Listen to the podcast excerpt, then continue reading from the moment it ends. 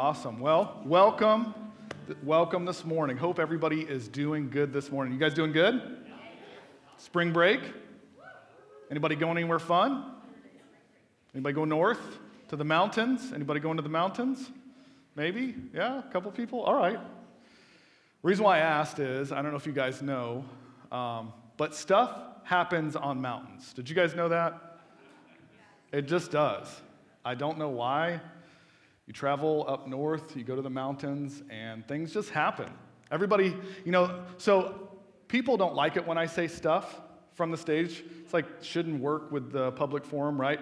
So I want everybody to say it with me. Everybody say, stuff happens on mountains. Yeah, that was good. Good job. We got the youth in here, so we're going to get a little more lively, I think, this morning. So um, blame Gabe Wells, all right, when he gets back. So. Um, but stuff happens on mountains. Uh, years ago, we used to live in Arizona. You guys have heard me talk about Arizona quite a bit.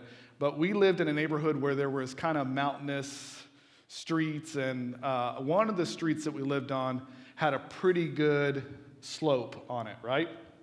And uh, uh I got the brilliant idea. Somebody gave us uh, some rollerblades, right? And so somebody gave us some rollerblades. Uh, they were one of them was like racing rollerblades, which I'd never heard of racing rollerblades before. I didn't know those existed. Um, but somebody gave me them, and Ruthie, she used to skate when she was a kid, so I'm like, I'm sure she can rollerblade. We'll take her out. And uh, by the way, you guys might judge me for this story, so uh, I'm giving you a heads up. But it's okay, I'll judge you another day. But you can judge me today. But I decided let's go rollerblading and let's go check out this mountainous slope type street. Uh, so we took the car and we drove up to the top of this little slope. And um, like I said, it was pretty steep. And uh, I remember I, I just thought, well, let's just go down it. Like, let's figure out, let's go down it. Like, let's not skate around. Let's not waste any time. Let's just go right over the hill. And so, uh, didn't even really test to see if Ruthie was good at rollerblading. But, um, anyways, I could tell pretty quick that I should probably stay close to her as we go down to this, down this hill. And you could tell every single, like we kind of started to go to the left, and it almost turned into like a ski type of thing where you're like, whoa, whoa, whoa. She made that noise pretty much all the way down, you know? whoa, whoa. Got all the way to the bottom, and we made it. I, we did really good. She was really thankful for me taking her on that adventure. Um, and so I talked her back into, we obviously had to go back up to where the car was. So we walked back up to the car, and there's this little cul de sac that was up there, right? So I was like, well, we kind of already conquered the mountain. So let's just skate around on this cul de sac. I noticed there was this little bitty small slope, and um, she went to kind of like just skate. And I noticed when she hit it, have you guys ever seen the people when they lose full control? Like, like she literally skates out, kind of like parallel with the ground, arms waving like this, right? Then she leans back and puts her arm down to catch herself. Uh, like I said, she thanked me a lot for taking her on that trip of skating around. It went really good, and she said, I can't wait till the next time we can go. Um, now, it didn't go uh, super well, um, but that's because stuff happens on mountains. Um, but the reason why it didn't go super well, you could blame me because I went crazy, but you, you wonder like there was this really steep grade of a street where she should have fell, right? Like we should have, we should have both fallen on this. But for some reason, she fell on this little bitty thing. And it had to do with her reaction, okay? I wouldn't have told her that then, but I'm telling it now. it had to do with her reaction. Um, and I want to read to you a story. Anybody ever heard of the Mount of Transfiguration, right? Uh, something I learned recently is that that is not actually called Mount of Transfiguration. I thought that's what the mountain was called. Um, it's actually called, uh, there's two different mountains that it's called. It's either Tabor, they haven't really figured it out. It's either Tabor or Mount Hermon, okay? Maybe Hermon, I don't know how to pronounce it. Uh, but uh, uh, I think the Mount Hermon is 11, roughly 11,000 feet above sea level. And so I think I want to call it Mount Hermon. I think that's the mountain they were on because it's taller and taller mountains are cooler. So we're going to pretend that that's where they were at, was on Mount Hermon. Um, so we, and what I'm going to do is I'm going to read t- through uh, Matthew 17. Um, and I want to break down each verse as we go, but I want to start in verse 1. Uh, it says, Matthew 17, 1, it says, Six days later, Jesus took Peter and the two brothers, Jacob and John, so that's who's there, and hiked up on a high mountain to be alone. Then Jesus' appearance was dramatically altered. A radiant light as bright as the sun poured from his face, and his clothing became luminescent, dazzling like lightning. He was transfigured before their very eyes. Okay, so verse 2, it says that he was transfigured before their eyes. All right, so this word transfigured sounds real wild, right? Um, uh, in the Greek, it means metamorpho, which also means transformed. So anytime you see the word transformed or transfigured, they're actually interchangeable. So Romans 12, it talks about transformed. That also means the same thing as transfigured. The word um, meta in the Greek means change after being with, if you break it down. And then morpho means changing form in keeping with the inner reality changing form and keeping with the inner reality. Uh, it's where we get the word metamorphosis. Everybody's heard that word, right? Um, and, and most of the time you'll hear people say that, it, you know, uh, it's like when a caterpillar becomes a butterfly. But Jesus didn't change into something else. Jesus showed who he really was for them and for us. He showed, it, showed who he really was for them and for us. And I want to go, um, this was the first time that Peter, Jacob, and John actually saw with their own eyes who Jesus actually was. This was a real revelation moment for them where they saw this is Jesus. This is not just Jesus, but this is the Son of God. And so if we go back to verse 3 in Matthew, it says, Then suddenly Moses and Elijah appeared and they spoke with Jesus. Now I believe that Moses and Elijah appeared because Jesus was the fulfillment of both the law and the prophets. Okay, Moses represents the law. Uh, Moses, you, you, guys remember Mount Sinai? It has, remember where he went up on Mount Sinai? There was this black cloud, and he went up there. Um, and stuff happens on mountains, right? Everybody remembers that. And he brought down the Ten Commandments. Okay, Elijah, he represents the prophets and he's known for Mount Carmel. Everybody knows that, right? Stuff happens on mountains there as well. And uh, Mount Carmel is where the Caramello bar came from. Anybody knows the Caramello bar? Um, and I have a serious question. Is it pronounced caramel or caramel? Does anybody know? You know, like, it's the, kind of the age old question. You guys are wondering. The youth are going to talk about it for about an hour now. Um, but Elijah was known for standing up to Israel's northern kings. You guys remember this story? He stood up to King Ahab and, and Jezebel, and they had allowed priests to bring in the teachings of Baal and other gods into Israel. And Elijah was known for challenging the 450 priests and reestablishing God's laws and saving Israel. Right? So here you had Moses who brought the law, and Elijah who brought back the law, and Jesus who fulfilled it fulfilled the law. All three of those people are standing here and talking. And if you want, you can, I'm not going to take the time, but Luke actually explains what they were talking about. And they were discussing his death. They were discussing the fact that Jesus was going to die. And I think the reason they were discussing it was because Jesus was the fulfillment. And once that happened, all of those things happened at the same time, simultaneously. Back to Mount Hermon, uh, verse 4. I love this. It says, Peter blurted out, Lord, it's so wonderful that we're all here together. And if you want, I'll construct three shrines one for you, and one for Moses, and one for Elijah. I love that it said Peter blurted out, don't you guys? Like, how many of you guys can relate to Peter? Anybody in here? Right? Anybody have like a blurt out? Yep, some of you guys are blurting out right now, so you know what I'm saying. But um, everyone loves to compare themselves to Peter, I think.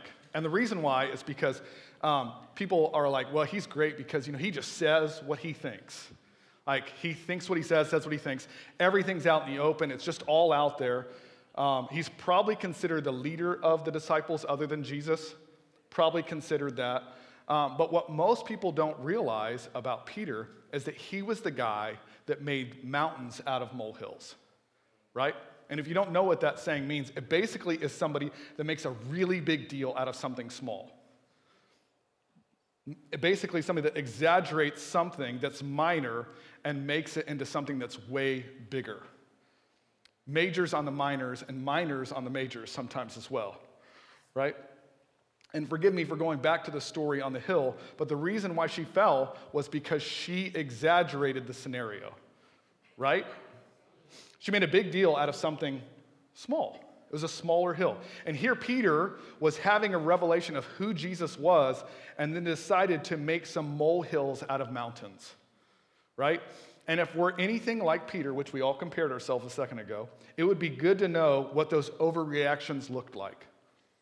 Number one, I want to I wanna do that. I want to go through uh, the different molehills that I'm seeing here that he made in the mountains. The number one that I see is always having to do something for God, right? Always having to do for, something for God.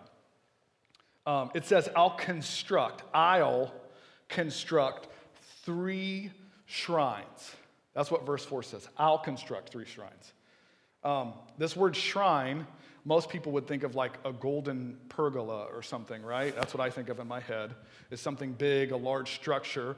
But actually, in other translations, it means fort, it means shelters, it means tents, it also means tabernacles.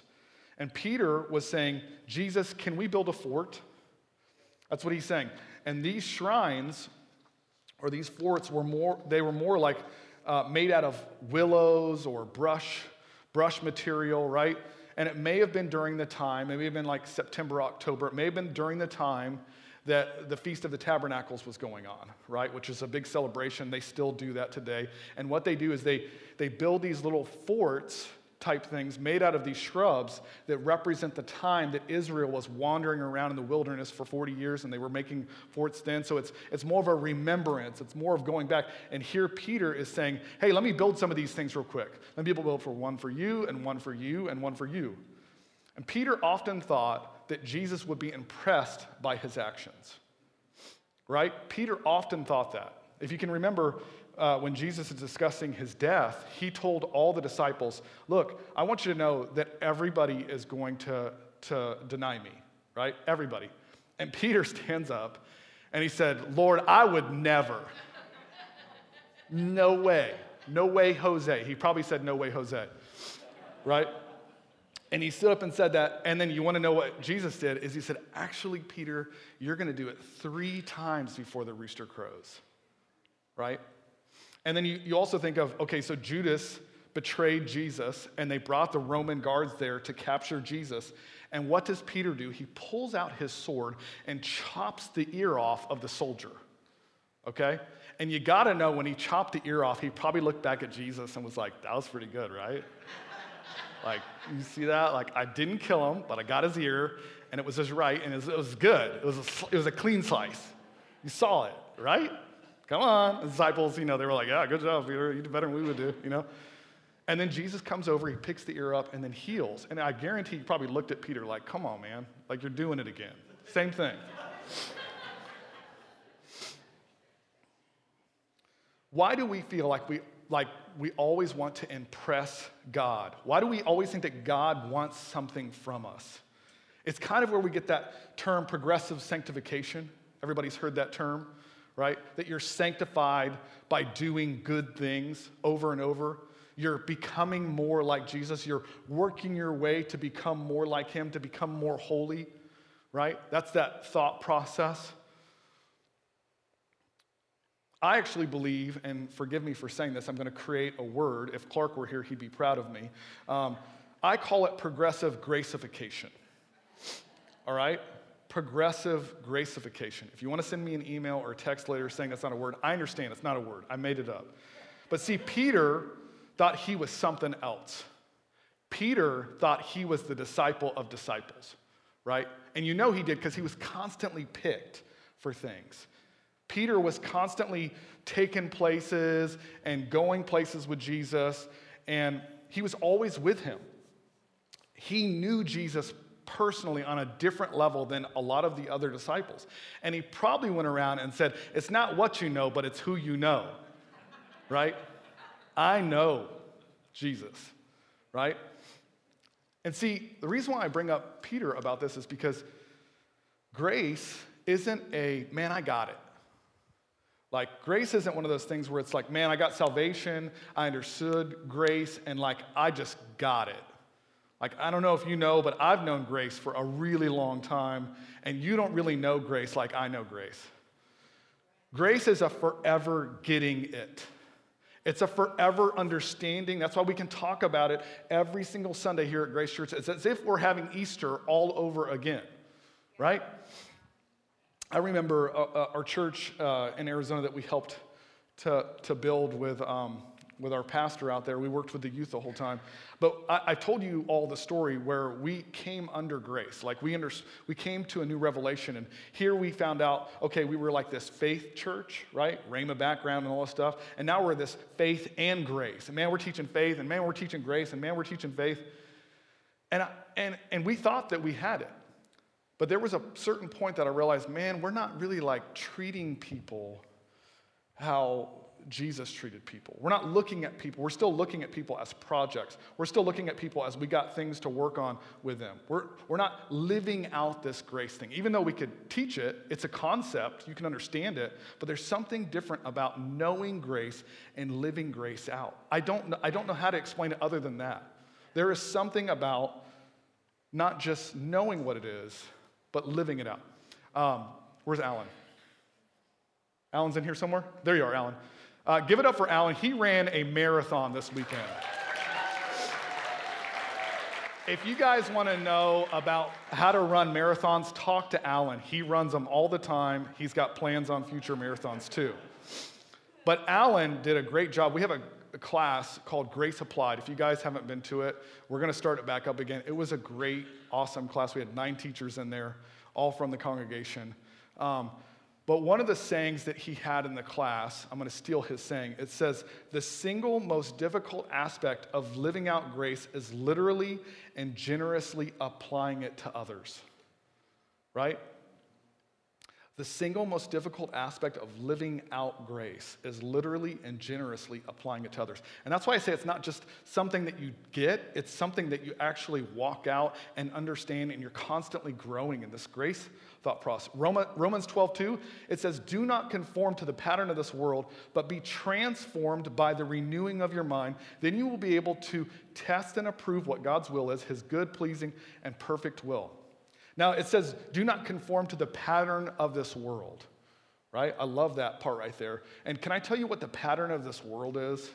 The pattern of this world is doing and doing and doing and doing and doing and doing and doing and doing and doing and doing and doing. And getting in this mode of doing things for God. It kind of translates, like once we, we kind of know God, then we think, oh, well, I'm already in this pattern. Well, let me just go ahead and do and do and do and do and do right? And the will of God is that we'll renew our mind and we will be transfigured, transformed, and we will not continue to do and do and do and do and do to please God. Nothing wrong with doing things for God. I'm not taking that away. But that is the pattern of this world is doing and doing and doing. Right? And what's so crazy is in our doing, all of a sudden we start to not only do a ton of things, but then we expect that from other people too and we start saying, well, you're not doing this and you're not doing this. I'm doing this, but you could be doing this. That is the pattern of this world. Uh, let's go back to Matthew 17 4.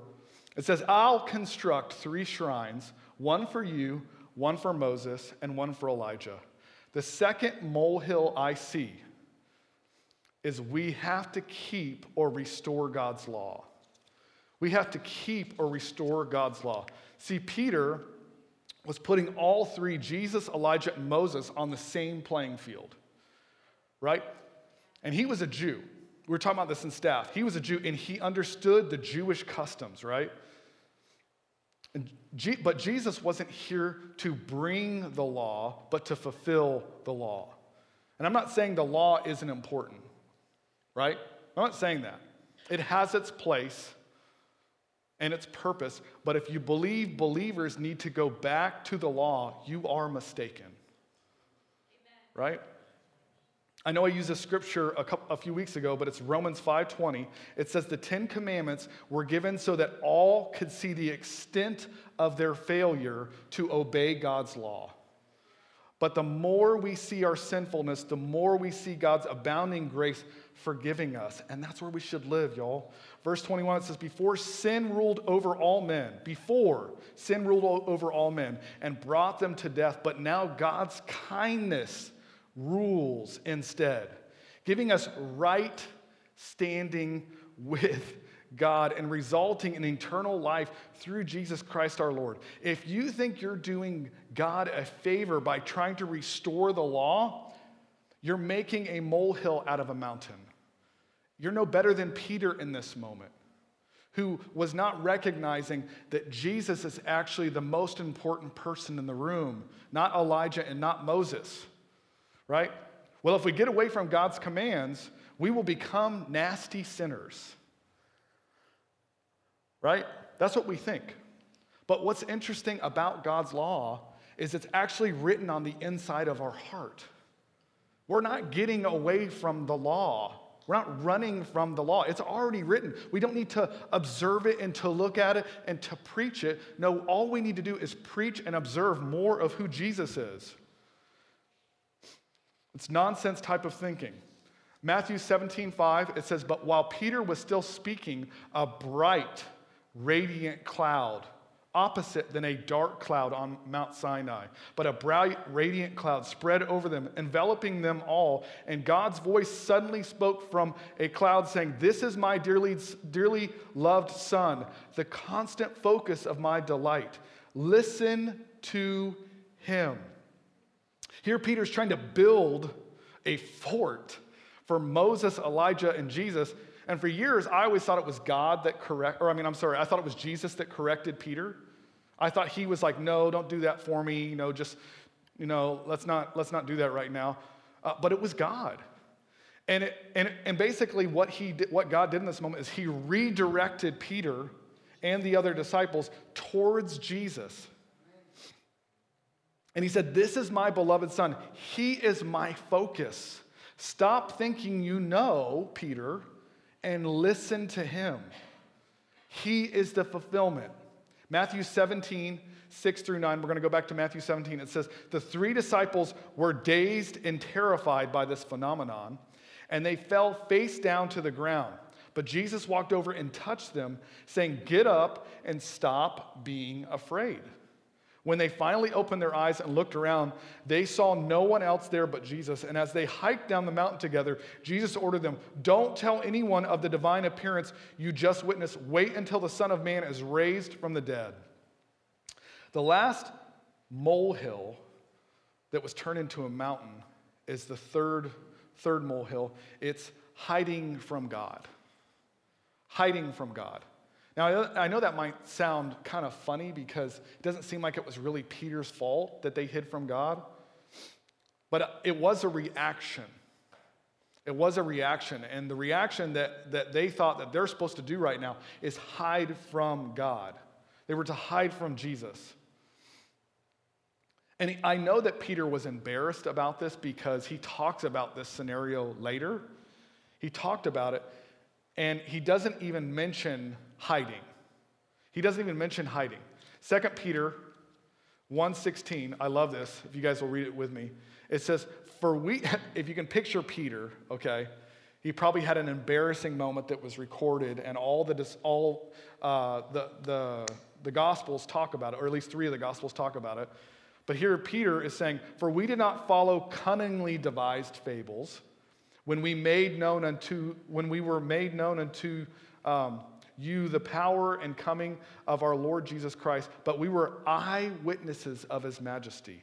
For, for he received from God the Father honor and glory when there was born such a voice to him by the majestic glory.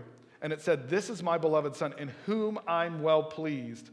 And this voice we ourselves heard born out of heaven when we were with him in the holy mount right?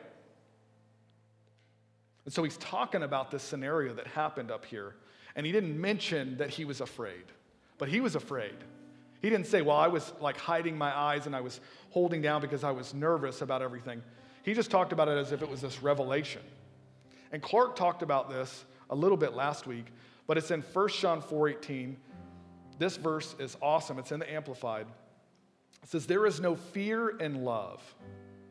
Dread does not exist, but perfect and complete and full grown.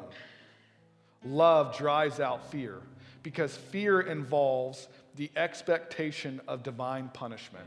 Right there, I love that. It says, fear involves the expectation of divine punishment. If you are having an expectation of divine punishment, you are walking in fear. You are living in fear. You want, if you are preaching that we need to have a divine or the expectation of divine punishment, you are telling other people to walk in fear. But it says, so the one who is afraid of God's judgment is not perfected in love and has not grown into a sufficient understanding of God's love. The one who's afraid of God's judgment, they've not grown into a sufficient understanding of God's love. Knowing God's love prevents fear of God's punishment. If you still think that God's going to punish us, you are not walking or un- fully understanding God's love. I don't know if you guys have heard um, uh, a lot of uh, uh, people say this about you know pastors and how we need to be afraid, but um, I love this. I'm stealing this from Steve Huber the way he said it, but um, there's a pastor whose name I won't mention. Josh Hodges from Highlands Church. Okay. I learned that trick from you, Steve. But it says, this is what he said.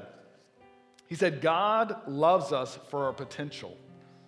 God loves us for who we're going to be, not who we are right now, but who we who one day we will eventually grow into. And I couldn't disagree with that statement more. For God so loved the world. Like, what are you talking about? He doesn't love the world for who they're going to be one day. No, he just loves the world. He sent his son out into the world to condemn the world, but that the whole world might know him. He really, it, it, he just threw it out there. He didn't care. He didn't care what they're going to become. I mean, he, he wants them to become son, children of, of God, he gave it all. No, God loves us right where we, where we are. He loves you before you even knew who he was. I heard Clark say last week, we love him because he first loved us. And, I, and I'll be, uh, you know, we talk about, I, I love that Clark talked about the love of God, God's love. The week before, Rick talked about God is good right? And here's what I can tell you about knowing God's love is that never really gets old. Like I tell my kids all day long, I love you. I tell them probably five times each, I love you, right? I'm so proud of you. You're so beautiful. All those things, right? But can I tell you the one question that they continually ask us? Dad, do you still do you love me? Mom, do you love me? And the reason why that is is because they can never hear it enough from me. And if, we're, if they're like that to me, how much more are we like that towards our Heavenly Father? And there are only two places in the Bible where heaven split and said, This is my beloved Son in whom I'm well pleased. One is 10,000 feet above sea level, the other one is down by the, the Jordan River, right? where the Dead Sea is, which is the lowest place in the world. And so God opens the heavens in both places and said, This is my beloved Son, this is my beloved Son. And you want to know what? That's the same with us. It doesn't matter where we're at, if we're at the highest peak of the mountain in life, or if we're at the lowest place that we've ever been in our life, God's love is the exact same in both places. And if it's like that towards Him, it's like that towards us. Amen? And you want to know who's silent the whole time? I don't know if you guys realized. It was John. John was quiet. Peter was doing this. I'll do this, I'll do this, I'll do this. John, the disciple whom Jesus loved, because he said that about himself, right? Peter made a big deal about what he could do. John kept his mouth shut, lived the longest on the earth. oh. When was the last time that grace challenged you? Can I say that? When was the last time you let grace challenge you? God's will is that you are forever transformed and transfigured by the revelation of who Jesus is. 2 Corinthians 3:18 it says, "We all draw close to him with the veil removed from our faces and with no with no veil we all become like mirrors who brightly reflect the glory of the Lord Jesus. We are being trans we are being transfigured. We are being transformed into his very image as we move from one brighter level of glory to another, and this glorious transfiguration comes from the Lord who is the Spirit." That doesn't mean doing something, but allowing the transfiguration to happen. Okay, don't think that you just got grace. Man, I got grace. Colossians 3 2, this is the last verse. It says, Yes, feast on all the treasures of the heavenly realm and fill your thoughts with heavenly realities, not with the distractions of the natural realm. I think if I can say anything out of this whole message, right, it's don't make a big deal about things that God isn't as concerned about. Make a big deal about things that God was concerned about. Okay, he wasn't as concerned about Mount Carmel and Mount Sinai. I'll tell you the, the mountain that we need to be focused on is Mount Calvary, right? Mount Golgotha, where, where everything was fulfilled. It wasn't fulfilled with these other mountains. Those were molehills. Those are still molehills. These are the things we need to make a, a big deal about what he has done and what he has finished, and that he fulfilled it all. Amen? Would you guys stand up with me? Father, I thank you, God, for each one that's here this morning, God. I thank you, God, that you help us to set our minds on the things above, God. Help us to set our, our treasure and, and our hearts on things that you're worried about and that you're concerned about, and not the things that we naturally tend to focus on, God. I thank you, God, that you have fulfilled it all. We honor you, we love you, we worship you this morning. Thank you, God, for who you are in our lives. In Jesus' name, everybody said, Amen and amen.